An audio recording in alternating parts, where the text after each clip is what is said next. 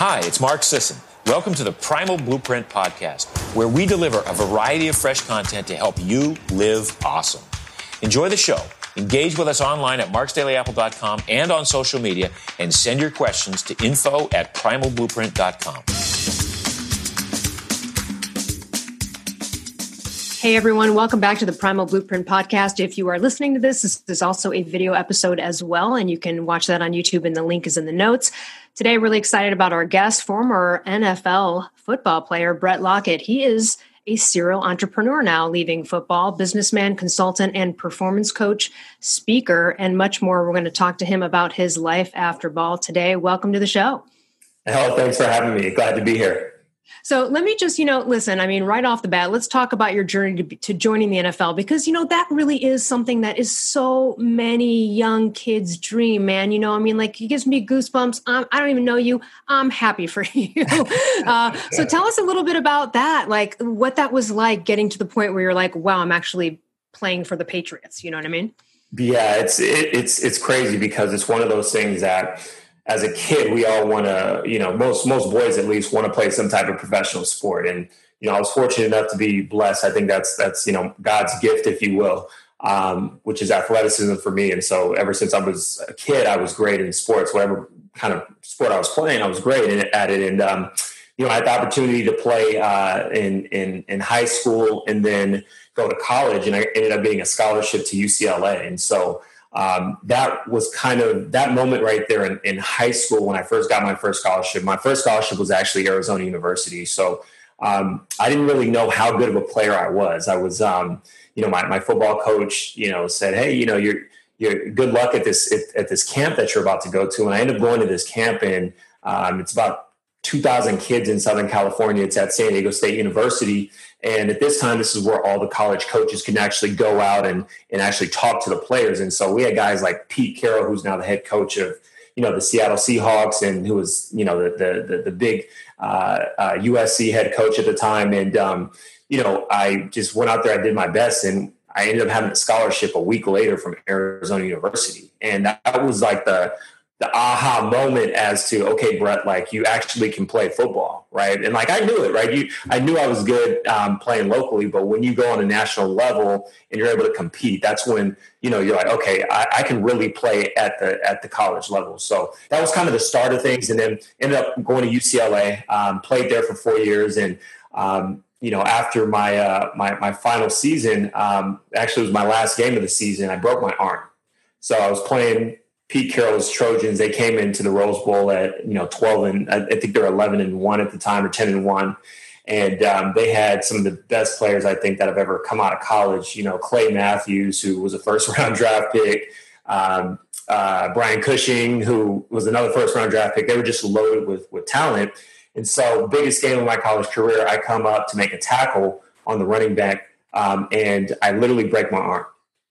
So I hit his shin, his shin he collides with my forearm and, and, my arm's broken, right? So they take me into the locker room, x-ray, they say I'm out for the game. And, um, you know, I was, I was extremely disappointed, but I knew that I was going to train for the NFL a couple weeks later. And so uh, my agent flew me out to Tennessee, got me out of California. Um, he was like, Bret, we got to focus, you know, th- th- this is, you know, make it or break it. And so I literally um, went to Tennessee, um, Nashville, Tennessee in a, a sling, and um, you know, I I went there with the mentality of I had to focus on what I could control, right? And I think a lot of times in life, when circumstances happen, we start to look outside of ourselves, and that's when the, the, the challenges or the issues really start to happen. And so I I stayed focused on what I could control, which was how I showed up um, to, to to work every day and my attitude and I, I, literally couldn't lift. I was lifting with one arm. I was able to run and do all those other things. And so I just focused on that. And so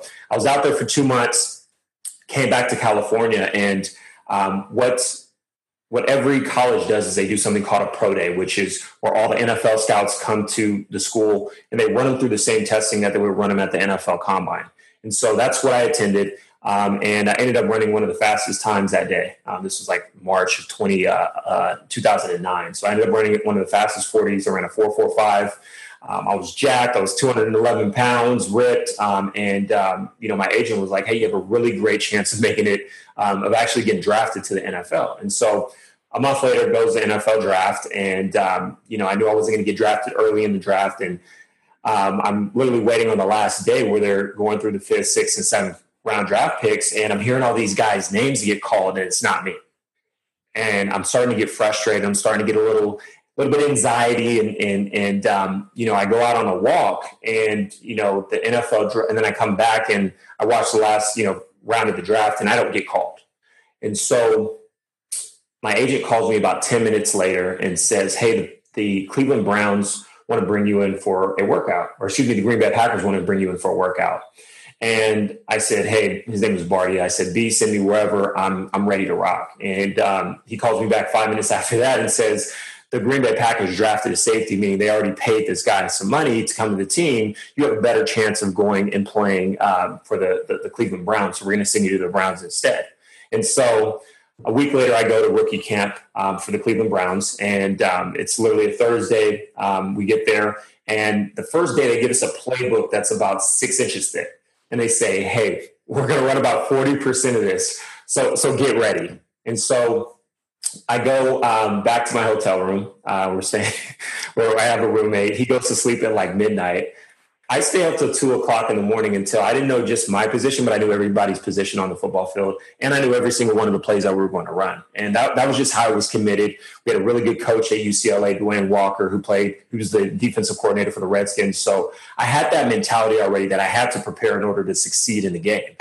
Excuse me. And so um, I go back in the next day and, um, and, and, and not Rex Ryan, Rob Ryan, who's Rex Ryan's brother at the time, ask ask uh, the defense when we're sitting in the meeting, hey, can anybody come up and and draw this play on the board? And no one raised their hand. I raise my hand. He doesn't even know my name. He just says, hey, UCLA, come on up.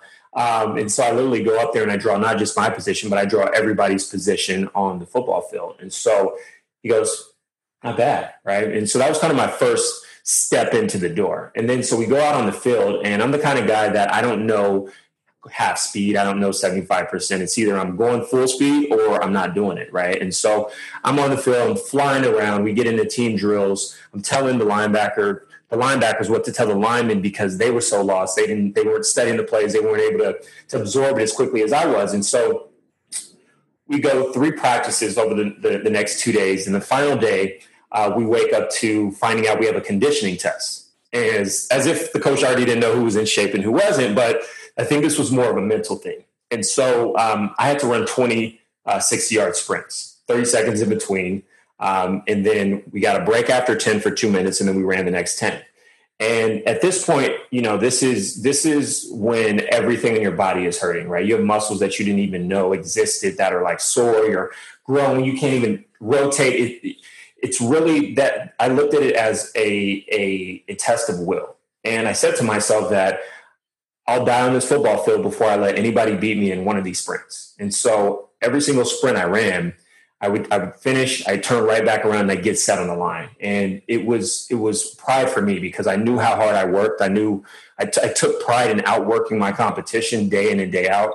And so that was really kind of that that moment we all kind of hope for we see in the movies where you know apollo creed is fighting right you know rocky's fighting apollo creed or whatnot and so that was my defining moment and i just took advantage of it. And so after that usually what happens is coaches uh, will break up they'll take you to the locker room and then the players who they want to talk to or maybe sign or let go they'll bring up to the office.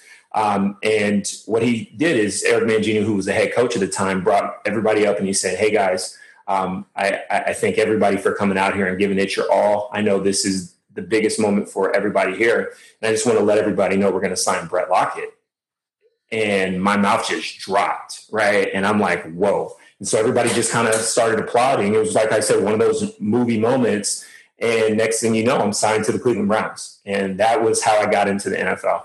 That's a great story. What I love about that too, and then we'll mm-hmm. get into this as we talk about mindset more, is first of all, nothing nothing's gonna nothing's gonna substitute for preparation.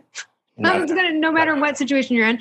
And also if I were that coach, I'd be like, why is this the only son of a bee who memorized this playbook last night? Like you all, like not any, like, you know what I mean? Like that. I mean, if you had an employee that didn't, you know what I'm saying? So you showed up, right? You showed up top notch on that. I'm not surprised that that's how it went down. Um, moving forward, in your experience in the NFL, I'd, I'd love to, well, first of all, I'd love to hear like who are a couple of your, I mean, I'm sure there's so many, but who are a couple of your top favorite football players that you've admired, you know, throughout your life that you just like, oh, you know, that you love? Uh, and then I'll ask you another question. Yeah, I mean, before I got into the NFL was Deion Sanders. I think all kids, when you're when you're young, you love the guys who are who are showing out, who are doing the dances. I know right now a lot of kids love Odell Beckham because he's just such a, a chauvinist, right? He, he's he's there to to give you a show, and um, that's what I loved growing up. But as I actually played, I really fell in love with um, and it sounds crazy, but Tom Tom and I think everybody can can relate to this, but just being able to play with him um, for three years, um, and then actually being able to see what he's consistently done over these last, call it, ten years, um, is incredible. So Tom Brady is, I, I, think, kind of the the model that I kind of model everything after. Um, you know, in terms of intensity, in terms of level of focus, in terms of preparation, uh, in terms of teamwork. Uh, I was having a conversation with a doctor the other day, and we were talking about how Kobe and Jordan were the type of guys that made the team better, right? But they all focused on me, right? It was it was about me. And Tom is the type of guy that makes every single team better, but he focuses on the we. And I think that's a huge, huge difference, particular difference, particularly in. I'll, I'll accept that, but it's yeah. talking a little smack about Jordan. I'm from Chicago, so no, I'm going to set it aside for a minute. I'm just kidding. No, but I, I totally hear you. There's a difference in uh, attitude and vibration on that, and I mean, I think this is why everyone loves Tom Brady and respects him. You know, it's uh, well, I'm not a Patriots fan because you know that's not the city I grew up in uh, or the area. I have so so many diehard, uh, you know, Patriot fans here, and uh, one of them is one of my best friends, and she's a woman. And uh, she one year said, "Listen, I know you're not into football, and I know, but you have to watch this Tom Brady documentary." like they forced me to sit through like an entire documentary, and I'm like, "Oh no!" But I get it. I really get what a uh, what an incredible role model he is, and I'm sure an incredible team leader. So I'm not surprised to hear that who are some other people aside from players okay? So aside from the, the, the game of playing and their athleticism who are some players that you met either from other teams or whatever over your time in the nfl that you're like that guy's got a great attitude you know what i mean? Where you're just like love that guy. Yeah there, i mean there's there's so many but but i think you know there's there's only a few that stick out and uh, when i say his name you're going to understand why ray lewis mm-hmm um, it, the, the, the game is played with energy. The, the game, life should be lived with a certain level of intensity and, and fearlessness. And Ray Lewis displayed that day in and day out. And he brought the energy to where you may not have felt like you wanted to get up and go out there and play, but once Ray stepped on that field and got everybody going, it was like I'm ready for whatever. Like sign me up. And that's those are the kind of guys that make teams better. Those are the kind of guys that you want to play with. And, and more importantly, you know, when you're in between the lines, it's it's very close to being in war. Obviously, you know, you're not you know dodging live bullets, but in a sense, those bullets are live, right? And in, in the wrong communication or uh, um, you know, not not uh, having the right mindset could could be an injury for a certain individual, or it can be a big big play for for you know being on defense, which is what I play. What about uh, so okay? So tell us about within like look. There's obviously just by nature of the beast, there is a lot of ego in professional sports, right? There just is. There's a lot yeah. of hotheads out there, whatever they think they're great, you know, whatever. Um, it won't be till they're older and they're looking in hindsight and take a look at it. But without naming names or anything, but what are some of the things, some of the beliefs, some of the attitudes or ego stuff that you saw that either hurt players on the field, you know, be, based on their attitude. You know what I'm getting at there? Just, Absolutely. you know, things you were privy to that you're like, uh, no wonder you went down, bro, because you didn't have, you, the, that's the way your mind works. And that's the wrong way to look. You know what I'm saying? There's, there's got to be some of those. I'd love to hear of a few examples or things that really stuck out, you know, stood out to you. Yeah, I mean, I think it's just it's very similar in any team dynamic, whether you're talking about sports or business or otherwise. You know, you have people that that play for themselves, and you have people that play for teams. You have people that only care about their upside, and then you have people who play to make the team better. And you know, I, have I've witnessed it. I've been there myself to where I've been a part of teams where I wanted to have the me, me, me, right? Because you know, you got to think about it. You know, you're you're going into this locker room, and I remember my first year on the Patriots you have stars like Tom Brady, Wes Welker, Randy Moss, um, Junior Seau, uh, guys who are just like legends at at what it is they do. And so you know, you're sitting getting dressed after practice and you got 20 cameras on this guy sitting right next to you. And so there is some ego that does get involved, particularly being a man, because it's, it, it, there, there is this thing of, hey, I want to be the best. Hey, I want that to be me.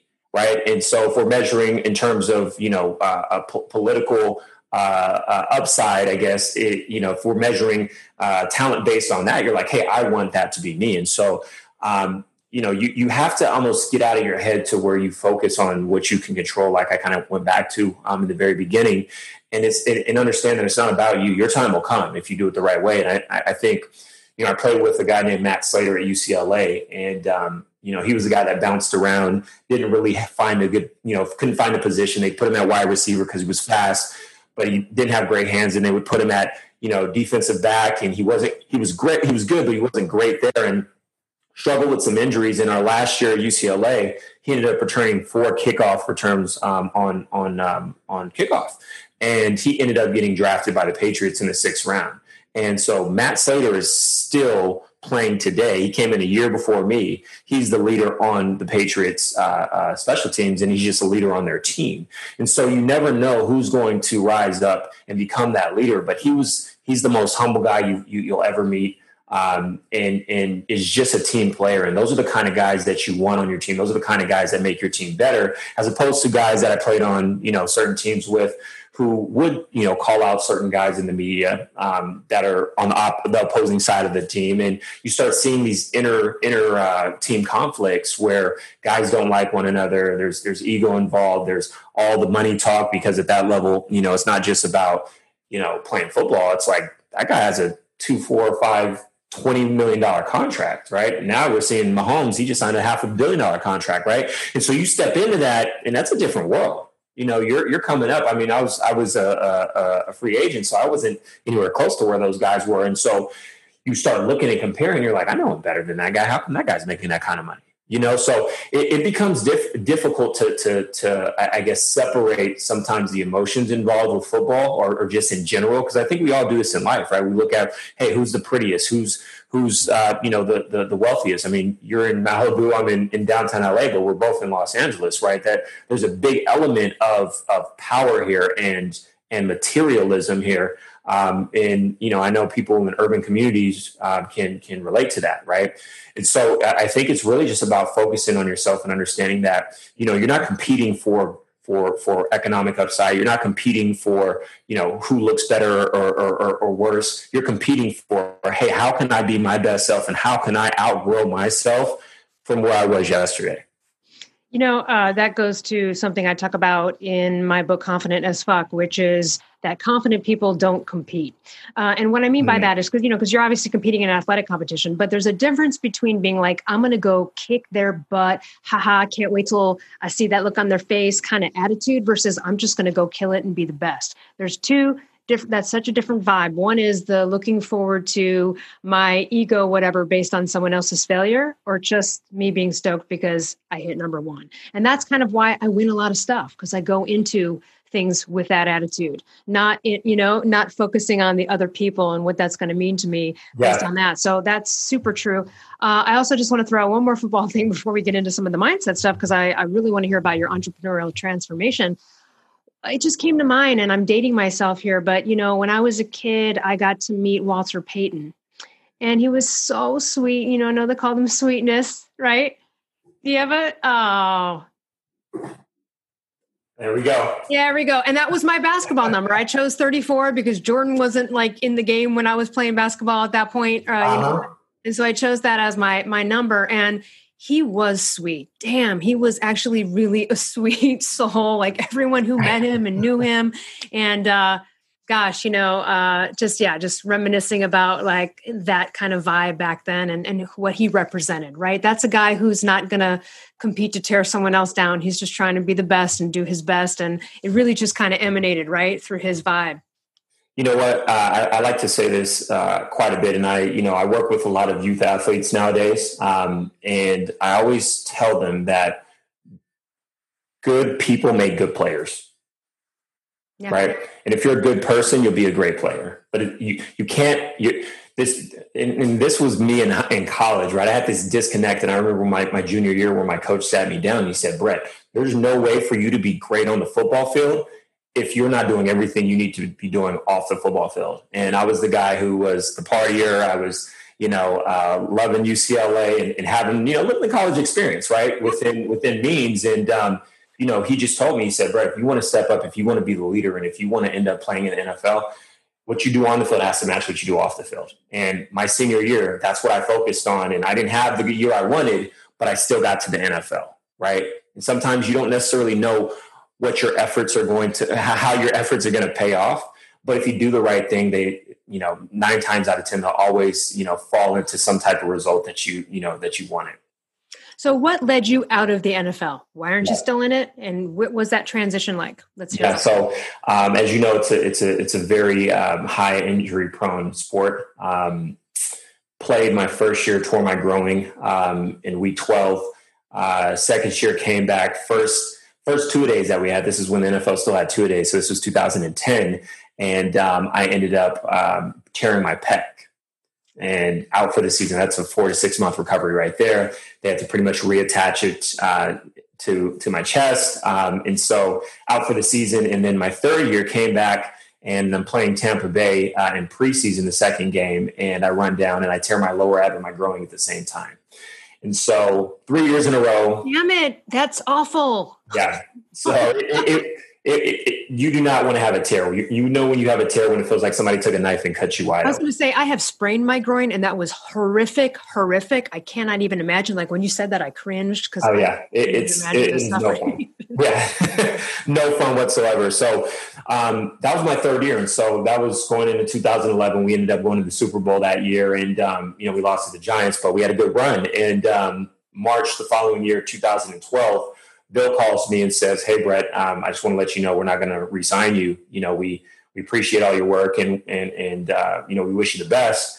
And I, I respect the Patriots and I respect Bill because he let me know about that two weeks before I, I, um, I he should have essentially. And so I had time. to heads up where they don't. They sometimes come at left field with people, which is not really cool. So that's right. very cool. Yeah. Right. And so um, I went and tried out for the Jets, and it was right after, pretty much right after my surgery, probably a few months after my surgery. I wasn't in shape, but I, I couldn't, you know, waste the opportunity. I went there, didn't have a great workout.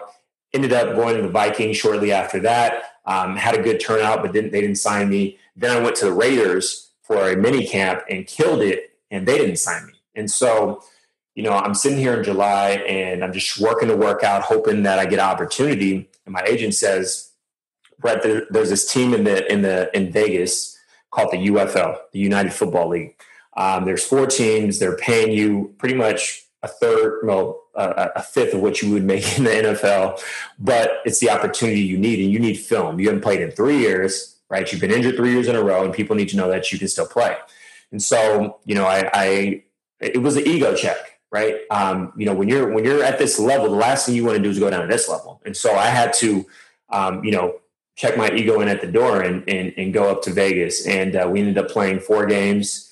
Um, I, I, had three, four, I had four great games. I kind of injured my ankle, but I had four um, great games, and the league ended up folding. We were supposed to play eight games. Um, they filed for bankruptcy, but what had happened with throughout that time is it gave me back my identity. And I'm not sure if you've seen The Dark Knight, where um, where Bane. I'm not sure. I'm not sure if you're a Batman fan. I'm a big Batman fan, but um, I think you know who Bane is, right? Yep.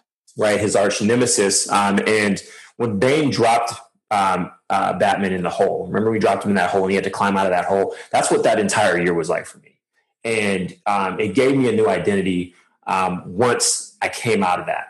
And so I had to go down to that that dark, dark place to figure out who I was and then I signed back with the Jets. I went on a tryout um, that the end of the year in December, um, and they said they were going to sign me at the top of the year on January 1st. I signed with the New York Jets, and so it was pretty much like going into that hole, climbing back out, and then signing back with the NFL team.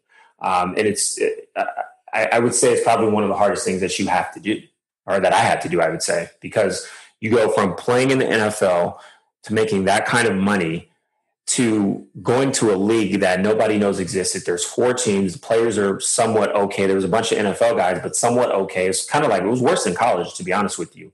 But I knew that's what I had to do if I wanted to make it and play again in the NFL. So, um, yeah. And then how? And then then then what happened? You decide to become an entrepreneur. I mean, wh- at what point were you? Yeah. So well, to get involved? Yeah. Let me let me kind of backtrack. Yeah. yeah. Let me backtrack. So signed in 2013 um, with the New York Jets. Played all the way till August. Um, after the second preseason game, they let me go, um, and my body was beat up. I was like, I don't know if I want to do this all over again. I just, you know, just told you about 2012, and so October 6th, uh, the day before my birthday, um, the Green Bay Packers invited me for a workout. So fly out to Green Bay, try out. I had been working out, but kind of not working out at that time. I was living in New York, and nothing felt the same. My body still hurt. Um, I still had growing problems, um, and I just didn't. I didn't feel it anymore. And so they signed somebody else. They flew me back same day, and that was the day that I said that that's this is it. I'm hanging it up. And so from there, um, it, it, it became it honestly was um, probably the, the, hardest part of my my life um, up to date, which is trying to figure out what what it is that you want to do, what it is that lights you on fire, that makes you as passionate as what you're you know as football, um, and all while figuring out life, right? Um, and so you know, I had my apartment in Boston still. I still had um, uh, a place in, in, in Chelsea, New York, and so um, you know, I was, I, I really was kind of like down and out for about a few months. And, um, you know, I had to, I had to just think about Bret, you know, this isn't you. Um, you know, Bret, you're the same guy that, you know, made it, made it into the NFL the hardest way possible. You're the same guy that, you know, went through hell in 2012 and came back and played, you know, ended up making it back into the NFL. And so, um, I pretty much, uh, use the resources that I had. I had a, a good friend who um, started a private aviation company who I was close to, um, and uh, ended up meeting with him. And he said, "Hey, this is what I'm doing. I'm looking to grow this thing. And you know, I know you have a great Rolodex. I know you." You know, you've done some business while you were playing. I'd love for you to, uh, you know, help me grow this thing. And that company's M2 Jets. And so, um, you know, when I when we, when we sat down, that was November of 2013. It's now um, you know, September of 2020, we have 20 aircrafts that we manage. We have um, a book of clients that we fly uh, globally. Um, it's it's been a lot of fun and uh, a huge learning experience for myself. And so that was kind of the first, you know, aha moment. I ended up moving back to um, Los Angeles and um, you know started getting a lot of opportunities through my network and i wanted to capitalize on those opportunities and um, you know i said you know bret you, you don't have a team um, you don't have you know a background in finance or business you need to get that. And i think the one thing with with high performers that they all realize is they all understand that they have to crawl before they can walk before they can run. And so i knew that i needed to start with a fundamental understanding of hey how can i become the new best at this thing right? And i think for every person in life we all go through these ebbs and flows of um, of transitions and it, you have to understand what kind of game it is you want to play and, you know, I knew that football is not that game anymore. And so I said, Bret, what's the new game that you want to play? And for me, that game was business and, and finance. And so um, ended up um, getting into insurance and then um, transition into wealth management and realized that that industry is, is, is very, um, they're, they're both very similar, but they both lack accountability. And the the principals hope that you bring them something in return for a small little spread of what it is that you're going to make. Um, and I just got tired of, of the lack of, of transparency in the business. And so um, I was working with um, some clients, I was consulting them, and I said, Hey, I, I think this is what I want to do um, full time because this is the thing that lights me on fire. I'm, I'm, I'm more uh, beneficial working with them in the business instead of helping them invest their assets. And so um, I started uh, at the top of the year pretty much uh, my own consulting uh, company. And so um, a good friend of mine, Pat Norton, um, at the same time had started something called Newport Ventures Group. And essentially what we did is partnered, and I pretty much rolled my business into Newport Ventures Group to where uh, we do high level consulting. Um, sometimes it's capital raising, uh, other times it's working with uh, high level entrepreneurs, um, and we pretty much leverage resources to get more deals done. And so it's it's a pretty much an entrepreneur based platform that allows you to kind of scale um, at will. So tell us, because we do have a lot of entrepreneurs that listen to this podcast. And, you know, listen, in this world of online, there are just so many new avenues for people to be entrepreneurs like never before. Um, tell us what are some of the top things that you're like this is what i see. This is the correction. Like this is some of the problems that either have come up in you know when you're consulting entrepreneurs whether it be resistance limiting beliefs. You know we can we can relate everything to football. We can talk about you know right? We could talk about like okay mindset. But like what are some of the things out there that might you know someone listening might identify with and go ooh that's me. Maybe i need to turn around and reevaluate. Yeah that's that's a great question. And there's so there's so many. And i think you just hit on one which is is limiting belief um, in in the business. And when you look at any business, usually the chokehold on that business is the entrepreneur, right? And when you look at great businesses, there's great leaders involved, and it's the same thing when you look at teams. And so, um, a lot of the work that we do is really helping that entrepreneur or that leader in the business really understand his value system and understand how he wants to play in, in the game. Because when your values aren't aligned, you start doing things that don't necessarily align with where it is you want to go. And so you start feeling differently or, or, or looking at yourself negatively because you're not getting things done and you're not prioritizing at the highest level. And so a big part of what we do is helping entrepreneurs identify their value system. So what matters first all the way to what doesn't. Because if you tell me, hey, Bret, um, you know, I, I love my family, they're the most important thing. And it's, you know, it's, it's more important than my business and but but yet you're sacrificing your business. You're in, you're working on your business for 12 hours a day and you're not seeing your family. That's being misaligned. And that's the reason why your business isn't succeeding the way it should be. And so when we flip it on its head it's like hey how can you focus more time in your business to where we can get more done to where you can spend more time with your family right? And so instead of spending 12 hours we figure out systems and processes to actually scale the business figure it out in eight or, or nine hours into where, where you're now spending more time with your family, right? Or maybe, hey, the most important thing is my health, but you're not working out. So how are you how are you going to be successful in your business? It becomes very very difficult. Um, the, the the next big thing is is really understanding um, what what game you want to play. You know, and when you look at entrepreneurship, it's it's really you know, a lot of people say, well, it's, it's, it's, financial. Yeah, it's financial because it's, it's business and, and the measurement, the, the, the metric is money. But really today, we're not starting, you can't start a business anymore for financial upside. We're, we're past that point in society.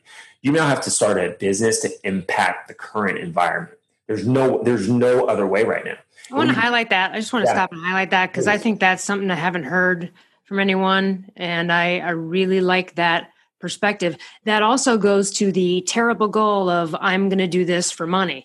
Eh, you can end up there and not like it, just like a thousand gajillion lawyers that are out there right now, three years in, and they're like, damn it, this sucks. I wish I wasn't doing it. But you know what? The bills are great. Like, this pays the money. So it, it is. That's what I tell people all the time. Like, I don't care if you're working a nine to five job that is a you know dumb fifty thousand a year salary paying whatever, and you you know you're paycheck to paycheck. You got to make one step towards the four of something of your passion, something you love. I don't care if you want to start a stamp collection, you want to start a knitting company. Doesn't even matter. But you got to take one step. It's the pursuit of what lights you up, like you said, that usually leads to the yeah. money. So I'm really glad you're throwing out that message. It's it's it's so important because we get wrapped up into hey you know particularly you know i, I call these guys the the nine to five or the um the the oh gosh a blank hang tight. Uh the the side hustle or the you know side income junkies right? The passive income junkies where they're like i need passive income i need passive income. And they start doing these small hustles that bring in a you know maybe a couple hundred dollars here or maybe you know you may find one that brings in a thousand bucks you know guys selling you know life insurance on the side or things like that.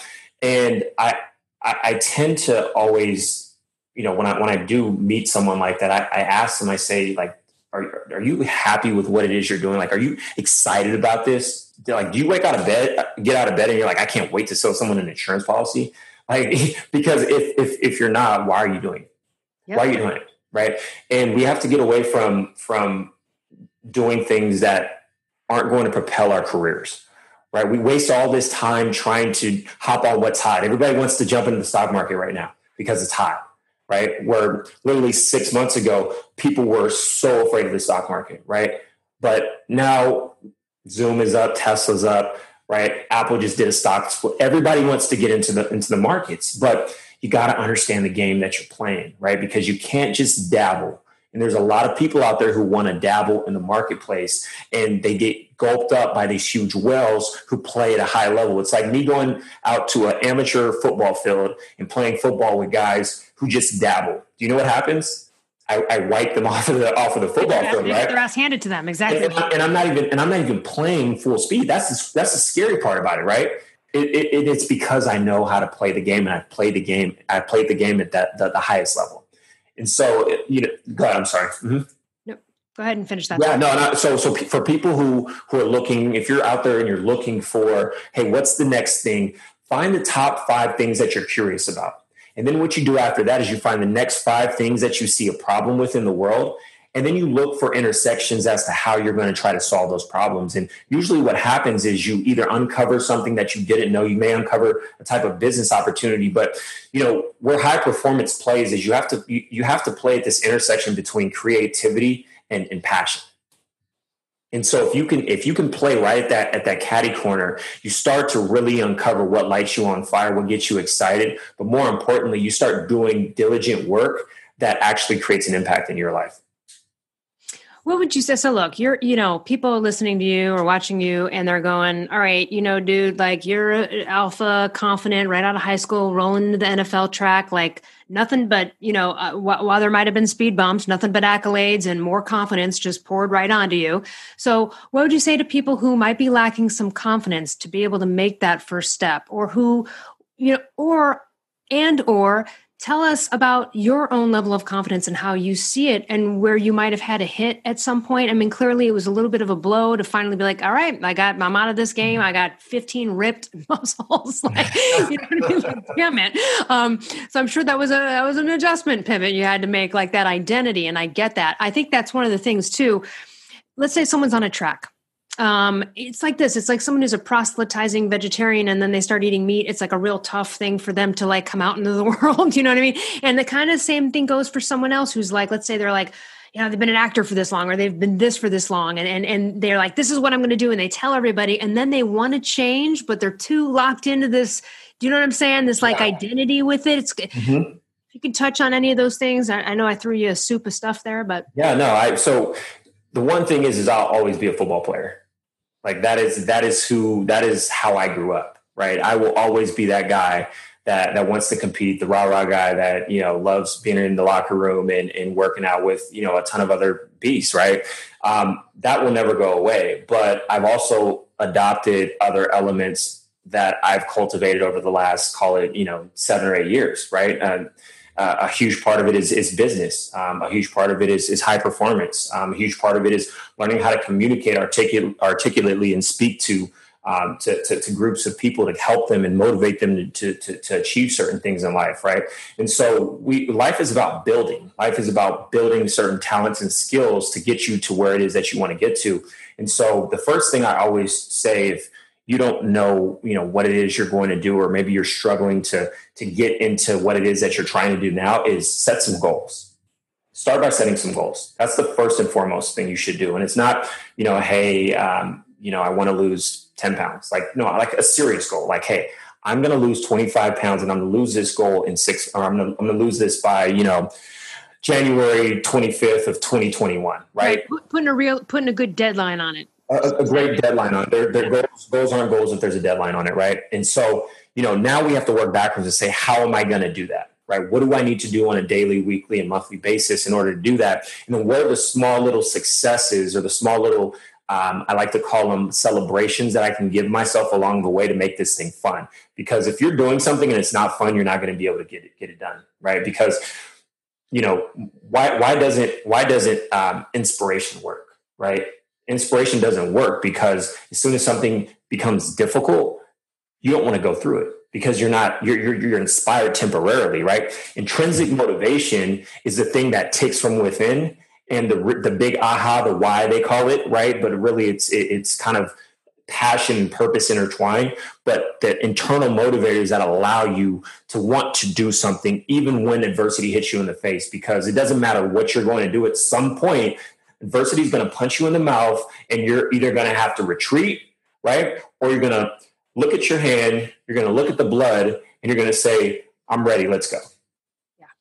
Right?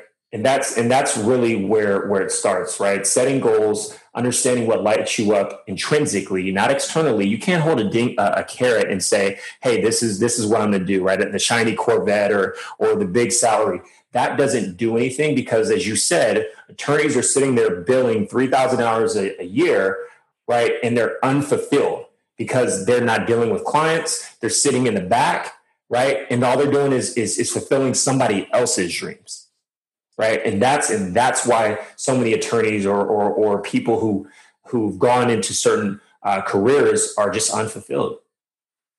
Yeah, I mean, even in careers where people love, and this is like I had this happen to a friend uh, not too long ago.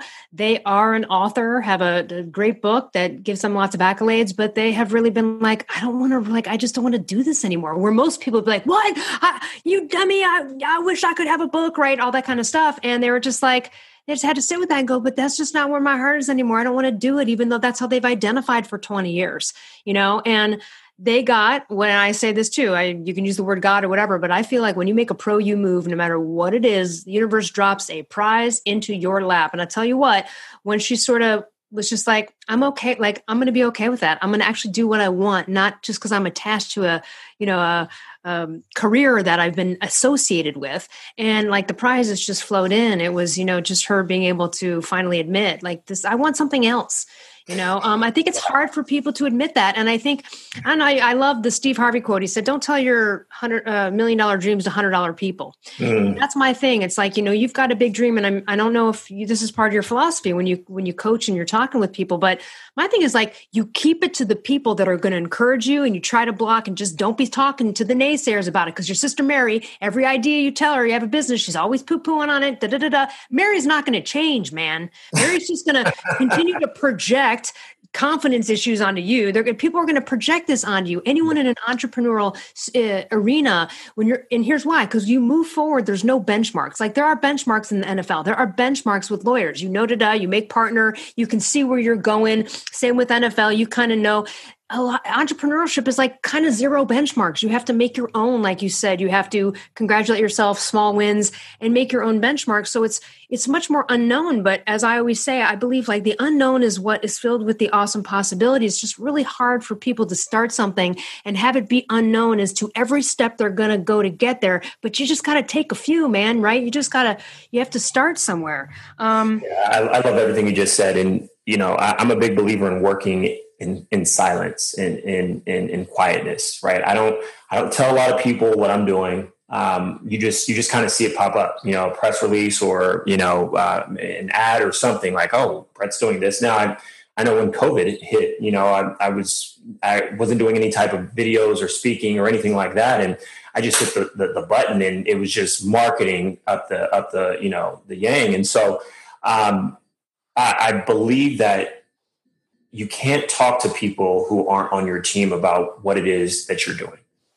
Because when you do, and it doesn't matter if they're, they're, they're your spouse, your, your friends, your, your family, if they're not with you in the trenches, it's very difficult to talk to them about what it is that you're, that you're doing because nine times out of 10, they've never done it. And they're always going to give you their best advice on what they think is best for you. And got, and, and there's, I've done this at times, right? And I had to get away from, listening to other people tell me about what they thought I should do and start sticking with, hey, Bret, what do you really want? And I always ask myself on a daily basis, like, Bret, what do you want? Bret, what's most important? Bret, what's the number one priority? Every single day you have to do that because you start getting lost in in, in, in the in the emails, the, the text messages, the phone calls, right? Because every time you're getting an alert, every time you're getting um, some type of notification, it's somebody that wants something from you yeah, absolutely. It's uh, I love the working in silence. I when I came out with my, my first book, The Paleo Thyroid Solution, everyone kind of knew it was rolling out. There's a pre-sale, and then I did the second book, Confident as Fuck, and I just literally no one knew. Like I just dropped that thing, and people were like, "I had no idea," and I'm like, "Exactly." I'm like, "Exactly." There was, there was no time to have anyone getting bullshit feedback from people. I didn't need, you know, just just show up and rolled it out. You know what I mean? And yeah. um, you know, I think that's that's really interesting too. The other thing, uh, on that same note, someone had asked me about about that. They're like, oh, well, here you were, you're this health author, and then you're going over and now you're talking about, you know, mindset and confidence.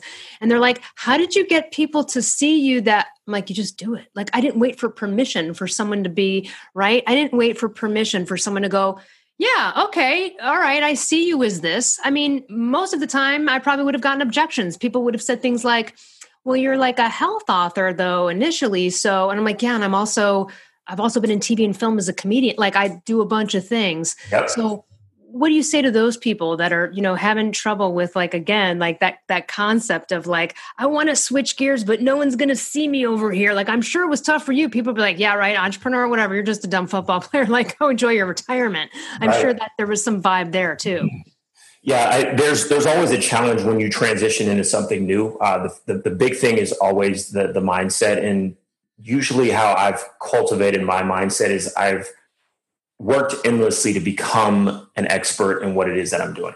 Right. And when you become an expert, it pretty much, um, you, you start to get away from the people who don't necessarily uh, believe in what it is that you're doing or, or may not necessarily, you know, hey, this guy isn't, isn't an expert at what he does. So why would I, why would I work with him? Right. Um, and so you, you, you can't look at what it is that you're you're trying to do and say, hey, like, you know, I'm concerned about what other people are going to think, right? Because once you build a brand, you can do whatever you want to do. And that's I think that's the big thing that you've done in why you've succeeded and why you're going to continuously succeed is you actually have a brand, right? And today it's it's really about digital real estate, right? Once you once you have that real estate online, you can now pivot and do whatever you want to do, right? And and and follow your passions, right? Your first it's health, right? Because you know that was your story. You know now it's you know I'm confident as fuck because this is my new story, right? And this is what I have to get out to the world. And you know I, I, I listened to a quote earlier today, and they said there's no way for you to create something that's perfect in the world if you don't actually put it out, right? So essentially saying put out something that's imperfect in order to create something that's perfect Totally right. Like that's the that's the also the the the trip up of a lot of entrepreneurs is like I'm going to spend 100 years taking 100 courses, making everything perfect before I finally launch them. You're like, you know what? That's just not how it rolls out. You got to just do it, right? Like, yeah. there's going to be a typo in any book, no matter how many editors you have. I'm telling you, um, you know, it just is going to happen. Uh, you know, in sort of closing up here, tell us like how how do you work with people? Is it one on? I know it's one on one and with company, or is it one on one? Or how can we benefit from you? We'll put everything in the show notes, but tell us how you work with entrepreneurs and and what that's like. Yeah, so um, I, I, work with uh, individual entrepreneurs, um, and I work with with companies as well. So I'm working with teams. Um, I'm actually working with a good friend of mine right now um, on an, experiential type of uh, event for corporations, particularly helping teams build, um, helping teams understand how to deal with adversity, particularly right now. Um, and so um, there's really three types of ways. So I speak to groups, um, I, I, do team building exercises um, that help groups kind of form a cohesiveness to be able to go out and achieve whatever it is they're doing. And then I work with entrepreneurs from a performance base as well as in their business as well. That's amazing. And we'll put everything in the notes, but tell us where people can go online and find what's your website. Yeah, sure. So my website's bretlockett.com and um, I'm pretty active on Instagram, uh, Twitter as well, um, and Facebook, not so much, but not so much, but you can find me there as well. Great. Thank you so much for joining us. And are there any last uh, words of wisdom you'd like to leave with our audience on entrepreneurship? Yeah, um, I, I, appreciate, you know, the, you putting this together and everything that you're doing. I, I love your brand and, and what it is that you're doing. But I think the, the big message that if I could leave it with anybody, doesn't matter what you do, it would be if you master your mind, you can master anything in life. Um, doesn't matter what it is that you're doing, but we're all in pursuit of really the same thing, which is finding happiness within ourselves. But if you can understand what lights you up, if you can understand um, what traumas you're dealing with and understand, hey, this is how I have to get over these things. You start to master those, you start mastering your mind. And so it starts there and everything in your in your life will start to fall in place. And then quick follow-up, who are some of your favorite um, mindset teachers, coaches, authors, people that you know have inspired you over over the years? Gosh, there's there's such a big list. Um, Tony, Tony Robbins, of course. Um, he's he's he's part of the reason he's the one who really started this. Um, uh, Steven Kotler, who's who's a good friend of mine, um, you know, one of the, the top researchers in, in flow and, peak performance. Um, his his COO, who's become a good friend, Rian Doris. um, uh, Dr. Um, Scott Barry Kaufman, who is uh, a genius psychologist.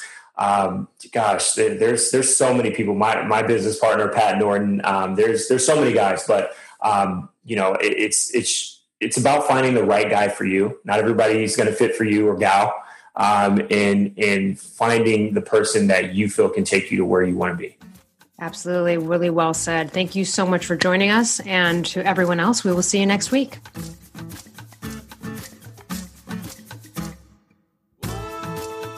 Hey, Primal Blueprint listeners. No dairy in your life? No problem. Primal Kitchen has you covered because our no dairy vodka sauce is made with avocado oil and organic cashew butter so you can ditch the dairy and keep the decadent taste you love. Made without gluten, soy, canola oil, or artificial ingredients, this vegan plant based sauce is paleo certified. Visit us at primalkitchen.com for more real food options, from dairy free Alfredo sauce to tomato basil marinara and a whole host of other delicious products the entire family will love. Hi, folks. Mark Sisson here. If you found your way to the primal path and want to help others live primally too, then visit primalhealthcoach.com to learn how you can join our mission to help 100 million people reclaim their health and how you can turn your passion for wellness into a profitable health coaching career that you love. The world needs health coaches. The world needs you. So visit primalhealthcoach.com today to learn more.